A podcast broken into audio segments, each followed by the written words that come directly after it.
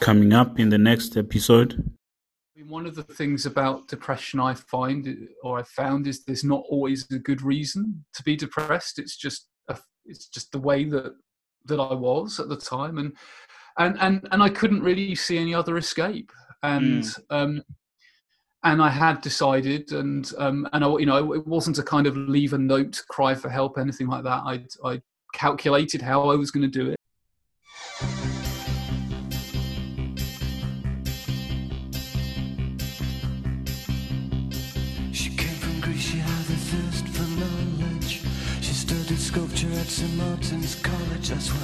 Welcome, everyone, to another interesting episode of The Turning Points. My name is Tshepo, and today's guest is Adrian Reed. Adrian Reed. Adrian is an enthusiastic business analyst, has an entrepreneurial streak, having founded and being a principal consultant at Blackmetric, a UK based consulting firm. He loves traveling. He's a multi published author and writer um, with two uh, very well received books. Business Analyst is the latest one, and the one before that, How to Be a Great Problem Solver. And he has also written, uh, being the avid writer that he is, hundred over hundred blog articles that you can Google and find across the blogosphere. Um, Adrian also um, is a sought after corporate and conference speaker. Adrian, all these things are what you are. Welcome to the Turning Points, and thank you so much for joining us. Oh, it's my, my pleasure, Tshepo. Thank you so much for inviting me.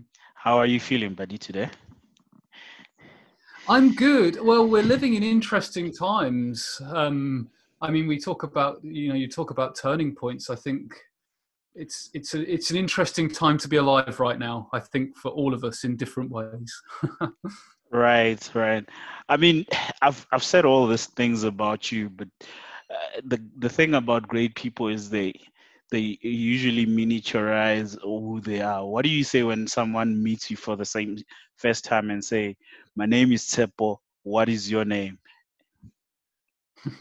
I, I just normally say, "Hi, I'm Adrian. I'm a business analyst."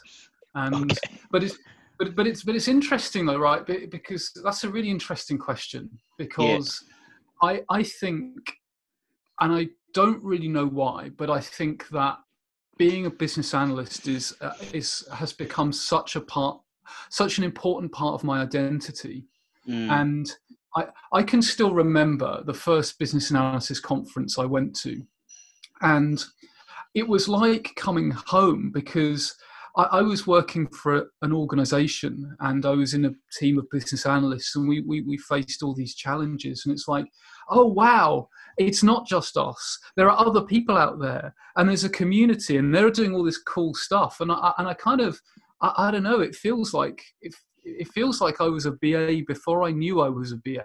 Like, you know, a BA's born or made, I don't know. so if you say the the identity of analysis and being an analyst has become so sacrosanct with your personality.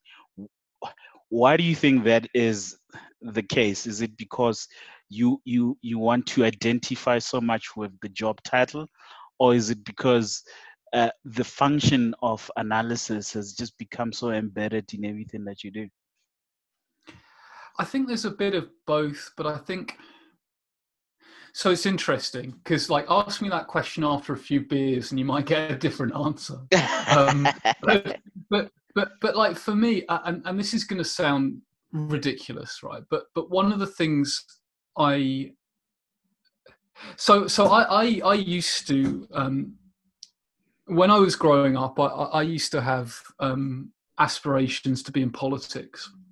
Okay. And when I was 18, I dreamed of standing for a member of parliament, and I still have a recurring dream where I'm in the uh, like the town hall here, where the, the election results are are announced, and, and the call the uh, um, the recording officer, I think they're called, is reading out, and you know, and Adrian Reed, such so many votes, you are duly elected the member of parliament for Portsmouth South Um, now, I've, I've for so many reasons deferred that dream. I don't know whether I'll ever pursue it, but but but what's interesting is Mhm. what drives me. What dri- the essence of what was driving me into politics is is actually creating positive change.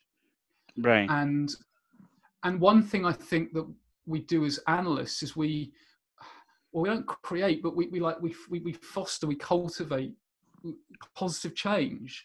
And I think we have more influence than we than we sometimes know. You know, it's like if if if you if you were a business analyst in a in a, in a hospital, Mm. like you know actually the, the, the, you might be working on an electronic patient record system you might you might be mapping data fields but you know what that's going to create better patient outcomes more people are going to you know are potentially going to survive and I, I mean i spent a big chunk of my time working in a, in financial services and in, in insurance. And you could look at that and say well that's just about profit in people's pockets which i suppose it is. But but then also i always used to think yeah but insurance is also a product that's there when someone really needs it. Mm. and if, if, if as analysts we can create the best possible journey when someone's having a difficult time when they really need the insurance if we can craft those those journeys that's the kind of thing i get a kick out of is is is trying to at least create a bit of positive change in the world I like that. Uh, and and and I'd like to just maybe just pick a little bit of what you just said because you you mentioned the fact that you initially wanted to be or envision yourself as a politician. And you know, politics uh, always has this connotation of corruption, the the the the fact that you know people are in it for themselves, masquerading, eating people's money, and all this other things. What about your childhood actually said to you um, you would do well going into this direction of career? Because right Yeah, now politics is, is a career, is it not?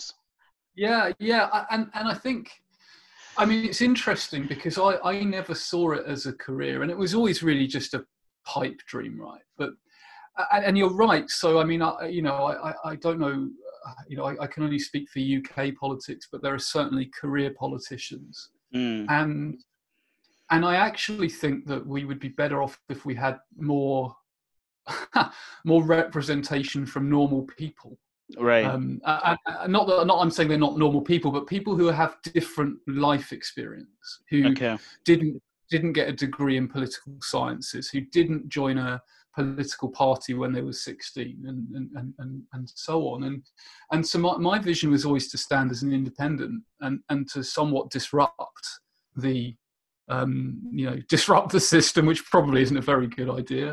Um, uh, and uh, you know, and and I, I was thinking about this just the other day, and I was thinking, you know, like that the Houses of Parliament here in the UK, everyone wears a suit. right. Now, as it hap- as it happens, I wear a suit. Well, not right now because you know the COVID situation, but I would normally wear a suit because it gives me confidence when I'm presenting.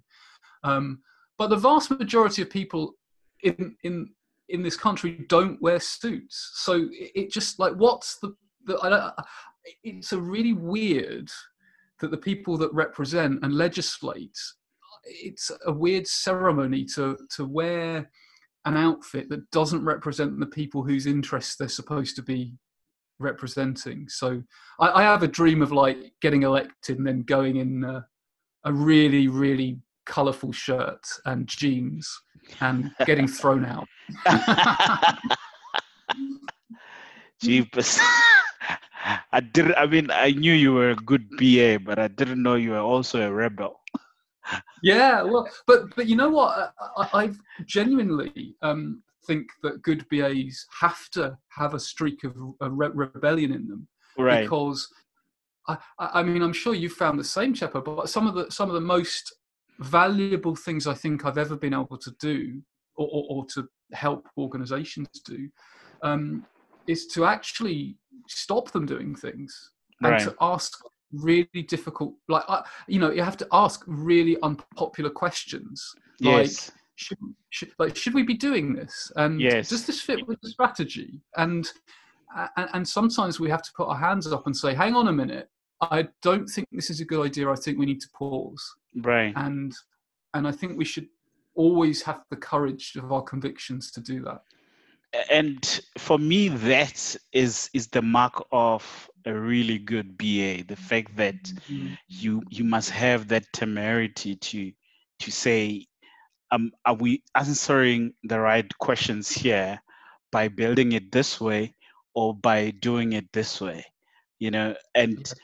and how in the end of the process are we going to help the people who are going to be doing this? Because a lot of the times uh, business analysts are expected to just be you know people who either produce user stories with the new agile thing and in the olden days uh, business requirements document map processes as they are and then go to someone else called an sme and and do the the to be state um, Mm. is how do we actually cultivate that Uh, that behavior in business analysts because i a lot of people actually when you start doing that they look at you as if you're you're insane and somewhat of a hero and for me it's like this is par for the course Yeah.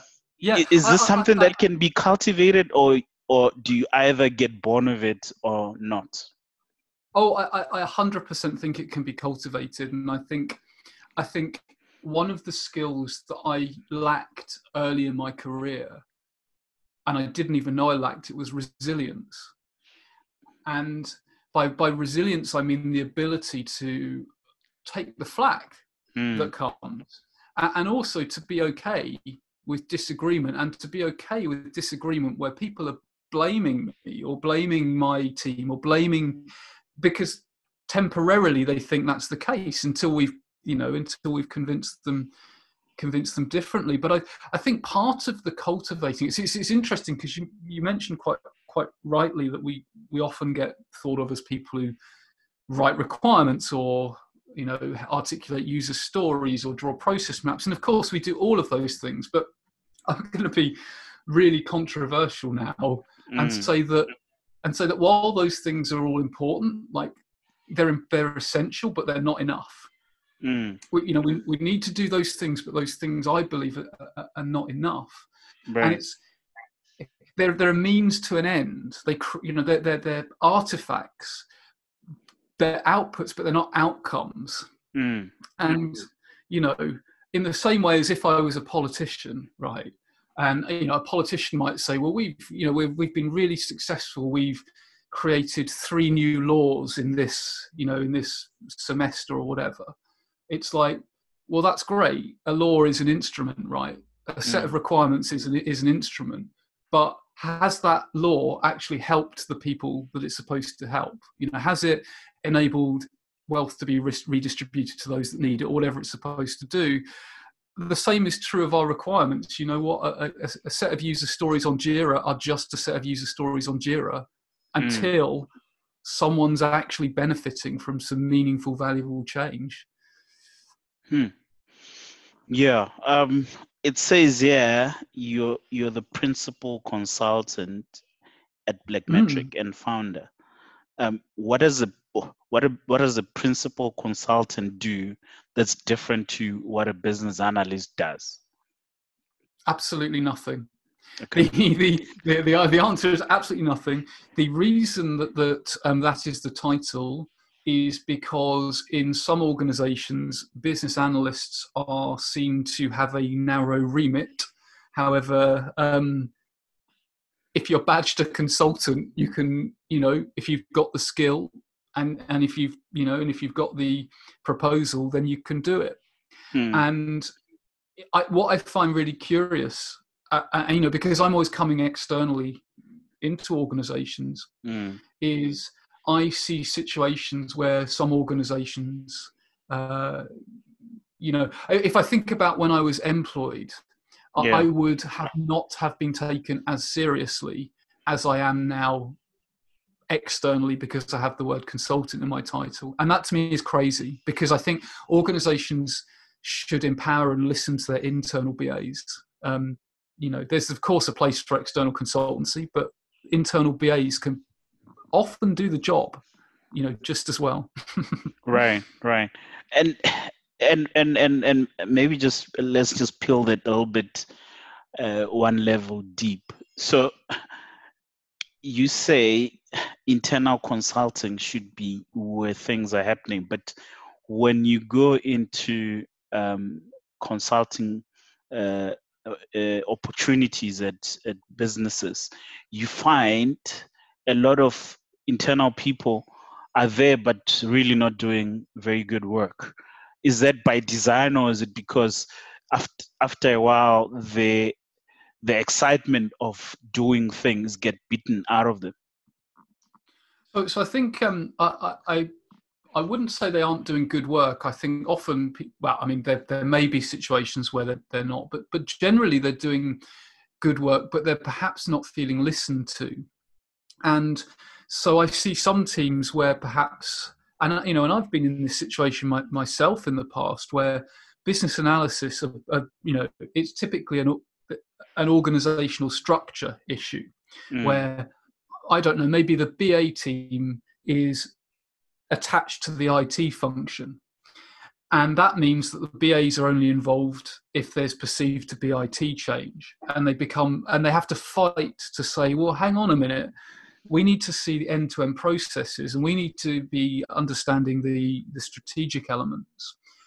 And so I think sometimes people get painted into a box and it takes clarity of message and almost like constant repetition with stakeholders to to help folks understand that you know what as BAs yeah it doesn't matter where we sit in the organization there's a whole bunch of things we can help with you know we're not just about IT requirements we're not just about requirements you know we're about a whole bunch of of things mm, mm.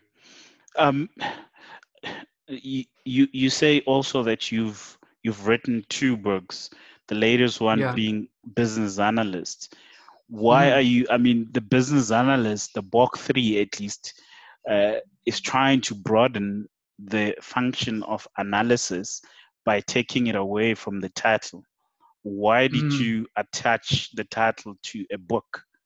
Um, what was the core message that you were trying to to teach here? Yeah so um, so I, I interviewed a whole bunch of practitioners in in in sort of as part of the research for the book. And what the what the book was trying to do essentially is to say look business analysis is really broad. You know the BABOK tells us that. There are other you know other institutions out there like BCS and IREB and and you know they will, will say this the same sort of thing the world is converging on this view that business analysis is broad and that's a good thing but what that doesn't mean is that every BA has to do the entire breadth of what's in BABOK version 3 on every single project. Mm. You know, it, there will be times when we don't do all of the strategy analysis, and maybe someone else does it who's perfectly qualified to do it, and that's okay.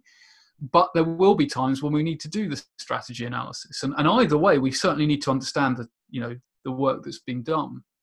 So, what what it really looked to do is to say, okay, um, what is a business analyst role? What does it look like, or what could it look like?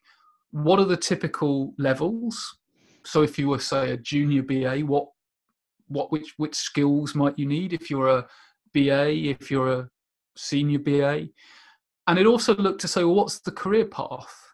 Because I, you know, it, it used to be, and, and, I haven't heard this for about a decade here in the UK. I, I don't know if you hear this in the, in South Africa, Tshepo, but um, there used to be this this belief.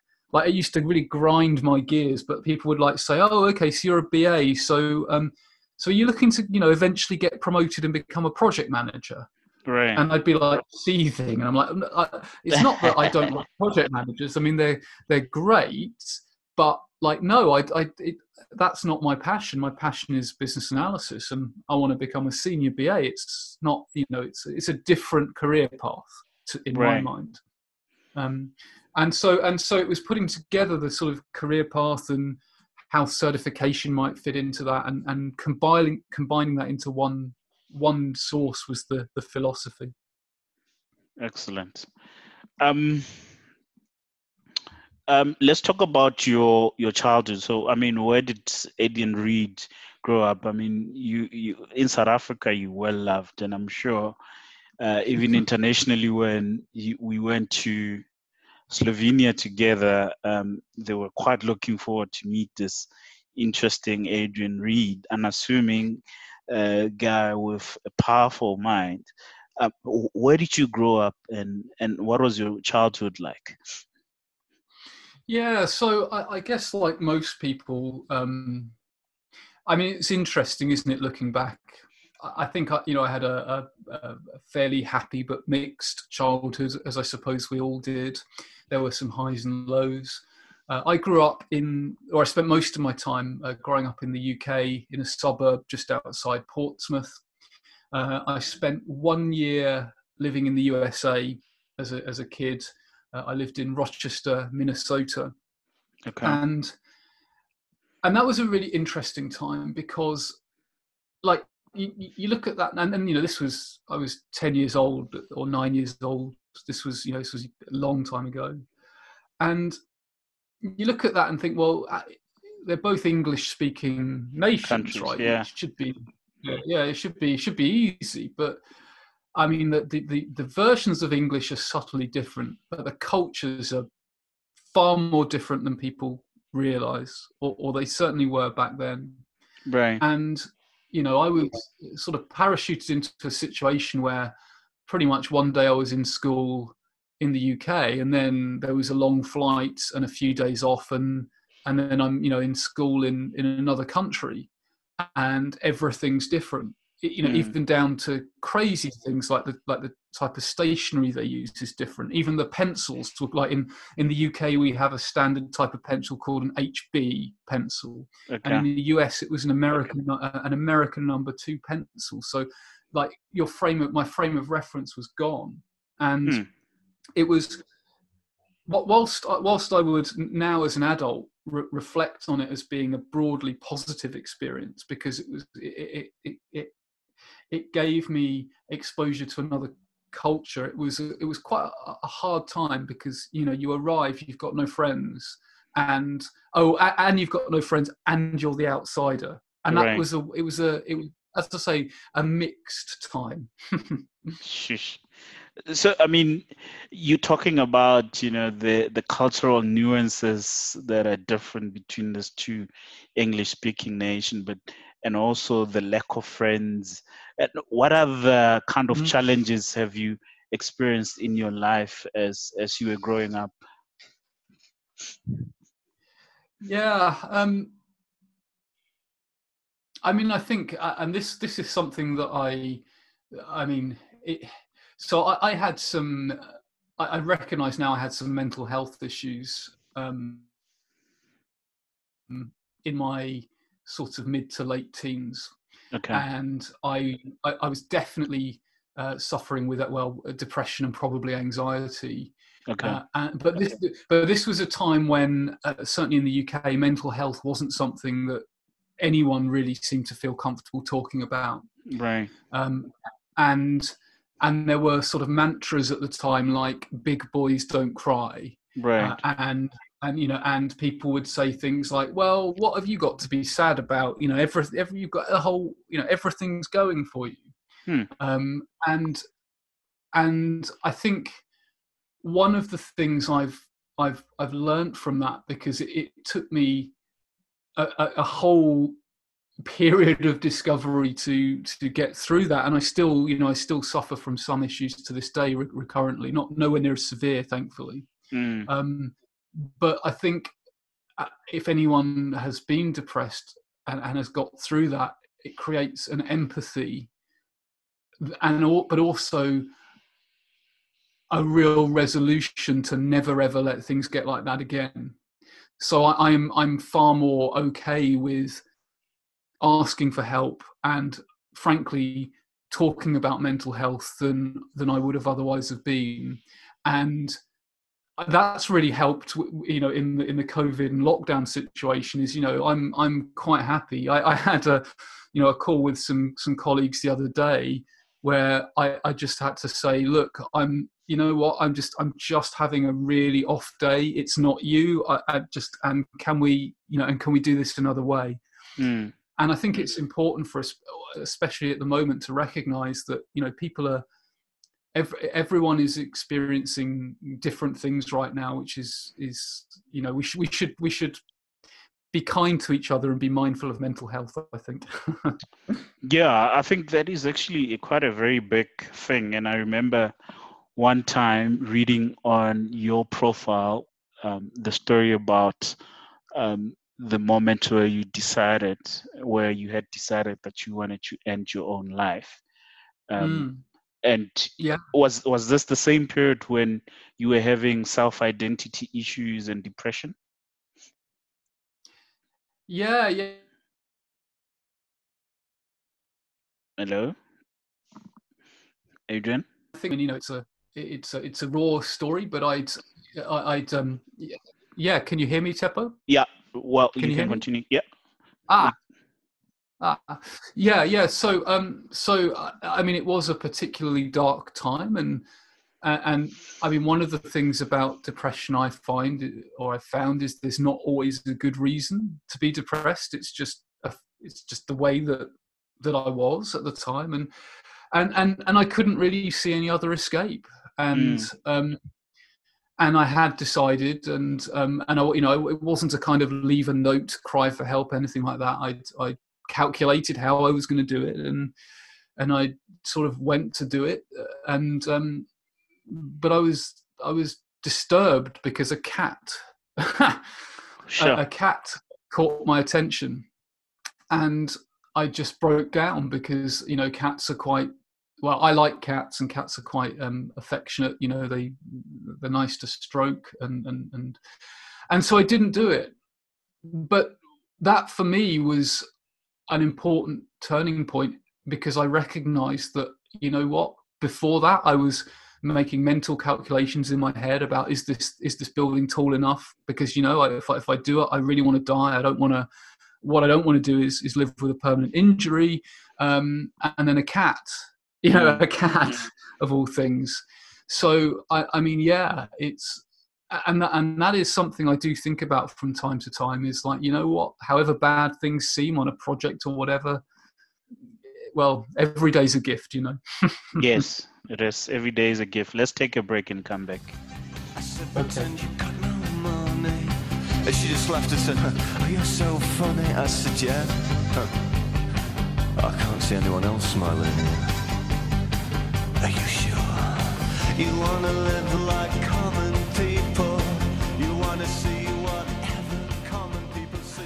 Welcome back, everyone. Still on the line with Adrian Reed. Adrian Reed, um, the famed Adrian Reed, the well-traveled Adrian Reed, the principal consultant Blackmetric, founding Adrian Reed, and the two times author published uh, Adrian Reed. Adrian, welcome back, my friend. How are you? Thank you, thank you, Tshepo. Yeah, I'm I'm good, thank you. I hope that uh, smothering uh, will end me a friendship title from you. Oh, you already have that title. uh, excellent.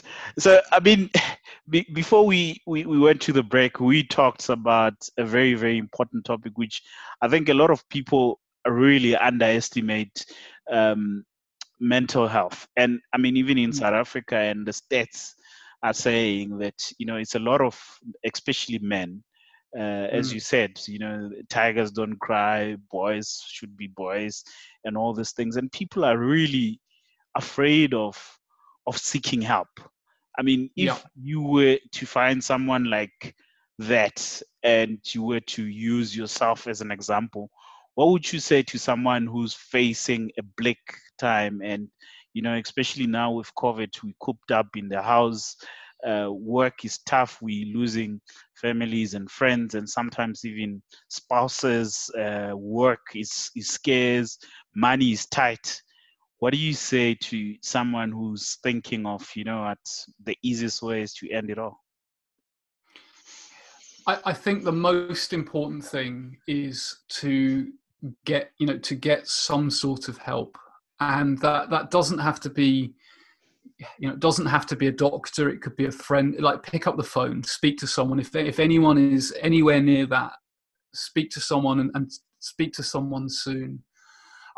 A phrase that I heard later in life, which has always resonated with me, and, and I'm going to get the phrase wrong, but it goes something like, um, "the the darkest point of the day is just before daybreak," Hmm. And the reason this resonates with me is because you know what things things do get dark, and and you know and hopefully most of us will will never have to experience that level of depression, but there is another side, and and it will get better. And sometimes the only way through it is through it. Mm. But but but but going through it with friends is is the best way. And and I think that that the other element is we all have, I believe, an ethical imperative to to look out for people.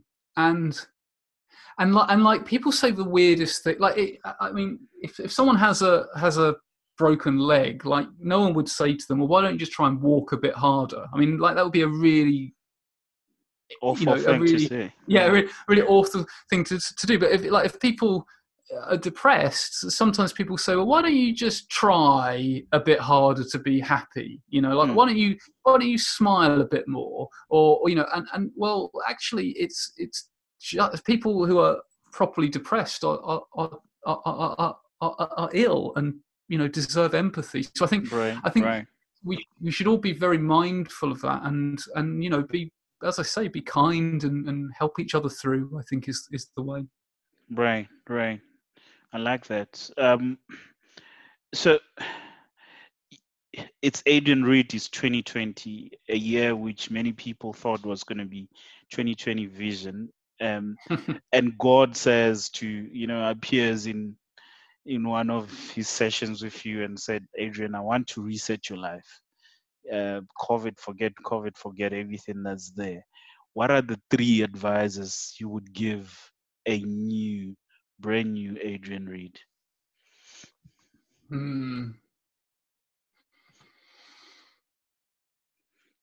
I think I think one one thing I, I didn't appreciate, but I was very lucky, is like stick with your friends, and and and make an effort to keep relationships with friends long after they've moved away because like I, I I, I am still in touch now with people I've known since I was four years old.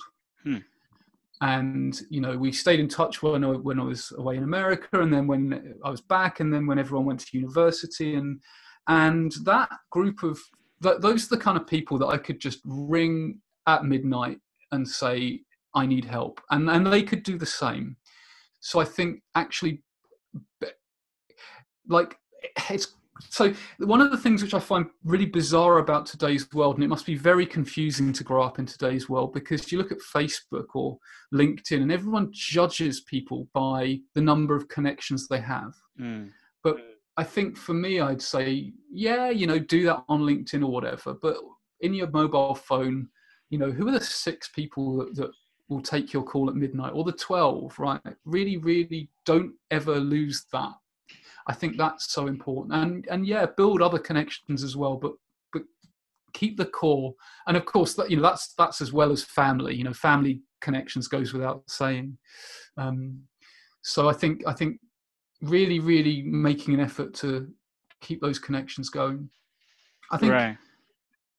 I think the second thing, which is something I'm still learning, I think, but is like there's definitely something in being our authentic selves.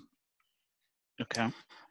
And like I still, I still, when I'm presenting, I, I you know, metaphorically wear a mask, right? Because I think, and I think that's not unusual. You have to be confident. You have to present this, this, this seemingly spontaneous performance but what the audience don't know is you've been practicing it for months and every little every little stutter every little stammer is rehearsed normally Mm. for me Yeah. and but what i've found is that whilst that's important in some circumstances you know the actually authenticity you know authenticity is good and what you know one thing i'm trying more and more to do and, and covid is kind of allowing it is it's just to bring more of me to what i do because I think I, I, grew up in a world imagining, you know, if you think about like the 1980s where everyone was in sharp suits and it was, you know, and, and there was this this perception that everything was high powered and you had to,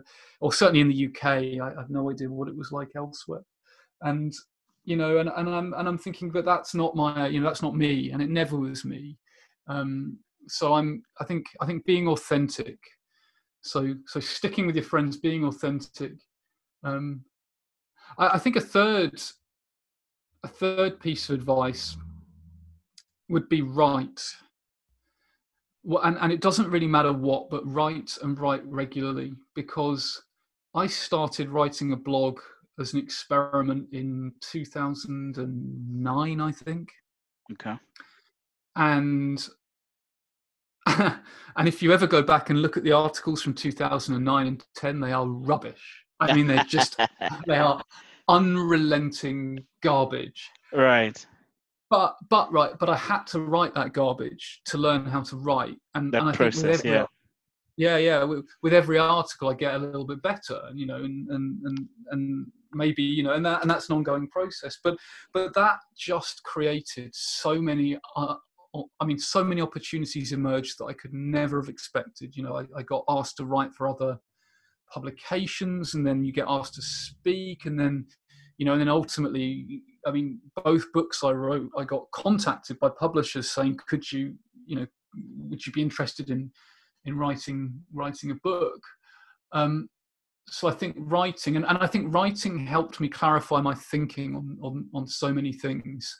And most of my blogs now though it's like and and uh, they're a bit of a an output for me like something will happen Mm. and it's a way of my brain processing it it's like you know there's it, it- like some people sometimes ask me how do you come up with the stories that are in your blog i'm like they're just things that happen Yeah. they're just like it's nothing more interesting it's just this, the things that, that happen in my life and i write about them and relate them to business analysis because that's how my mind works and and and it's very interesting because I remember one year when you came to South Africa to speak at the IIBA conference, you talked about uh, business analysis is like magic, and a couple, Yes. I didn't quite understand it at, at first.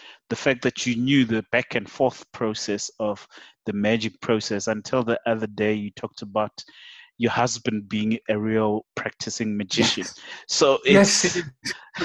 it's like okay so this guy is actually stealing or rather using real life material or live lived experiences to try and sync it with the process of analysis is that is that true Yes, yeah, yeah, yeah, and and I mean that was one of the most um, stressful presentations to give because um, I mean you're right. My, my husband Matt is a um, is a, a professional magician, uh, Yeah. but he taught me he taught me some tricks to incorporate into the presentation. And of course, I'm not a professional magician, yeah so I had to really rehearse those tricks, and um, and it was like about a 50-50 chance whether they were going to work because like it's really hard. Like what magicians do is really hard.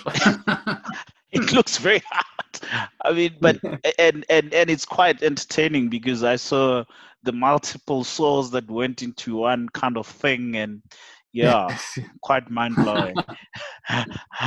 so, I mean, is is is he the first person you run to when you're looking for good advice, or, or do you have you know like that six or that dozen of people that you run to when when you need some good advice? I, I mean, definitely, my, my husband Matt is. I mean, we, you know, we we are, and I mean, through through this whole COVID situation, we've been there for each other constantly. We've very much got through things as a team. You know, Matt does some. You know, he helps out with some stuff on the sort of business side as well. So he is absolutely. Um, I, I mean, the, the, you know, we, we mutually support each other, but I, I he supports me so much in in what I do. It's hard to imagine being able to do to do what I do. I think everyone needs like a strong spouse or partner or someone in their life, and I'm just really really lucky to have him. Brilliant. Um, what are, what are you what are, what are you afraid of now? Are, are you still scared of your own thoughts, or have you found a way to cope with that? And and what what still scares you as Adrian Reed? I, I don't think I'm scared of my own thoughts. I think, um, I mean, I think a lot. I mean, I know we all think a lot, but I, I worry about divisiveness. I worry about. Um, I see world events happening, and I Mm. see, I see people profiting, and people deliberately talking about our differences Mm, and you know i'm of the opinion that we cannot let the world go back to a place where like we're all just human. It, and i i just can't fathom the, the the way the dialogue and the news works sometimes. The aggression that's being created and the division is really worrying. Hmm. and if there's one thing that might eventually spur me to go into politics, it would be if I see that you know if I see that divisiveness happening because you know so many people in history have fought so hard for the the the you know for the for the imperfect equality that we have today mm. um i i just would never ever want to see that roll backwards and that that scares me a lot at the moment Sure. Yeah, I mean it's it's quite scary, and, and as you say, there are others who are profiting, and while others are losing life senselessly, which is quite sad and heartbreaking. Um, yeah. Um, a random question that we that we have for you today. You can choose to answer it or pass. Um, no questions asked if you pass. Um, does business analysis have a future? wow big question um yeah i, I mean i th- business analysis in, uh, uh, business analysis has a future okay. whether or not whether or not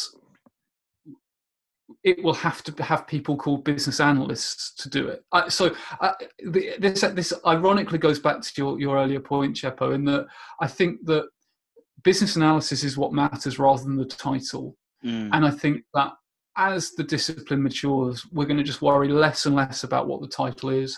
And also, I think we're going to see people blending in other practices. So, you know, I, I am very fond of and do a lot in, in uh, like systems thinking, for example. And I think Mm. systems thinking and business analysis, there's an interesting connection, but it could be that someone else blends user experience and and business analysis.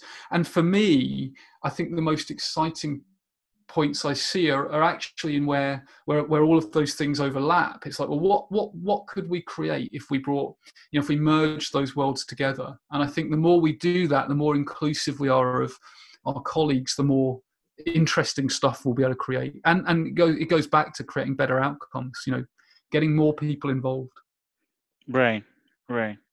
Um, what's been the song that you've been pumping for the past week? Um, and if if you listen to music,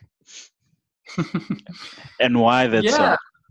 yeah so um so i mean i've been listening to a lot of songs from the 1990s recently because Okay. uh, because they remind me of uh you know they remind me of a more stable time and Okay. one that i've been listening to a lot recently is a song by a, a, a uk band called pulp. Okay. and uh, it's a song from it's a song called common people. It was released in the mid 90s and it was i mean in many ways it was when pulp ha- they peaked. But as a pulp fan normally i would say it's one of it's not their best song but it's their it's the most catchy song. But it's sort of a it's a sort of a a critique in some ways of the of the class system in the uk in that uh, you know we pretend not to have a class system but there sort of is one and and in the mid 90s there was sort of a uh, this weird counterculture where people would pretend that being poor was cool so you'd have people who had money pretending they didn't have money and it's a it's an interesting song on a lot of levels right. Sounds interesting. Um, so, what is the one thing that you and people don't always agree about? That that one truth that you think you know a lot of people are uncomfortable about it. So, you know what? I think it boils down to the fact that I on on virtually no topic. There are a few. There are a few, but on virtually every topic, I believe there's more than one right answer, and it depends on context. Mm. I, I meet a, a, lot of people who are of the opinion that there is a right and wrong answer to certain questions, whereas I'm I'm of the belief that it really depends on context. Mm. And um, so this so this this leads me to think, for example, and this is a, a, a probably a controversial thing to say, but you know, I, I think that most people in the world aren't good or bad. They're just trying to do the best they can with the resources they have and the knowledge that they have. Mm. And you know, when when it, when it, whenever one side of an argument demonizes another, that's that's the beginning of division. Um, so I, I, I tend to like absolute rights and wrongs. I, I struggle with because I think so much depends on context and you know, and history and so many other things. Excellent. Um, what one business is no one building in the world today? Oh wow. Hmm. um, I I mean, don't you're an entrepreneurial guy, right? You're always looking Yeah. out for opportunities. Which business Yeah. do you think, you know, if if someone could do this, they would really make it? I, th- I think at the moment, um, anything that is, if so, events are going to struggle and have a hard time right now. Whether that's conferences, courses, networking events, and I think I saw a, tweet earlier today. I can't remember who it was by that was essentially said something like, you know, r- rather than um, asking how can I make my virtual conference like a real world conference, why not ask the question how can I make my virtual conference a really awesome virtual conference? Right. and and I think there's a whole piece of innovation that says what will events be like and and this isn't just covid related you know when i look at my nieces and nephews or you know young folks that you see out in, in the streets or whatever the way that they interact with content is different than the way i did you know at their age Mm. and so I think that that whoever reinvents and properly innovates events is going to make a lot of money. Brilliant. Thank you so much, Adrian, for spending the time with us. We really, really enjoyed ourselves, and we hope everyone uh, got their full value for listening to this podcast. I hope so. And thank you so much for inviting me. It was a real pleasure. Thank you. Uh, where can people find you on social if they're quite, you know, taken by this charming Adrian and want to follow you and learn more about you or ask you a question about this and that? Yeah, sure. So LinkedIn is always good. So if you search for me, I'm Adrian Reed. That's R E E D. Um, also on Twitter, I'm at UK Adrian Reed. And my blog, which is www.adrianreed.co.uk. Um, those are the three main places. And you can find about, out more about what I do at work at um, blackmetric.co.uk. Um, and yeah, and please do reach out. I'm always really happy to chat and talk and tweet and about all of this stuff. Thank you so much. This was another episode of The Turning Points with myself, Tshepo. Bye bye. Stories that inspire.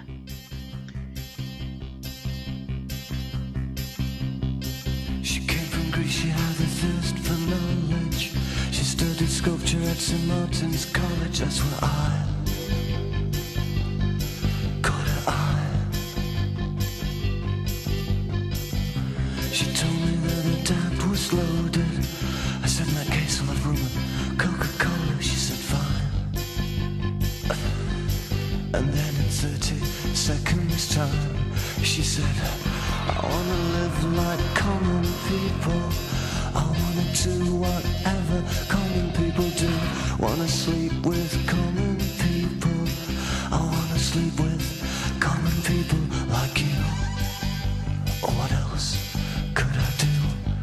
I said, oh, I'll see what I can do. I took her to a supermarket. I don't know why, but I had to start it somewhere. So it started there. Remember, can also be a part of the show by sending us your comments via voice notes or emailing us at the turning points podcast at gmail.com. The turning points podcast at gmail.com.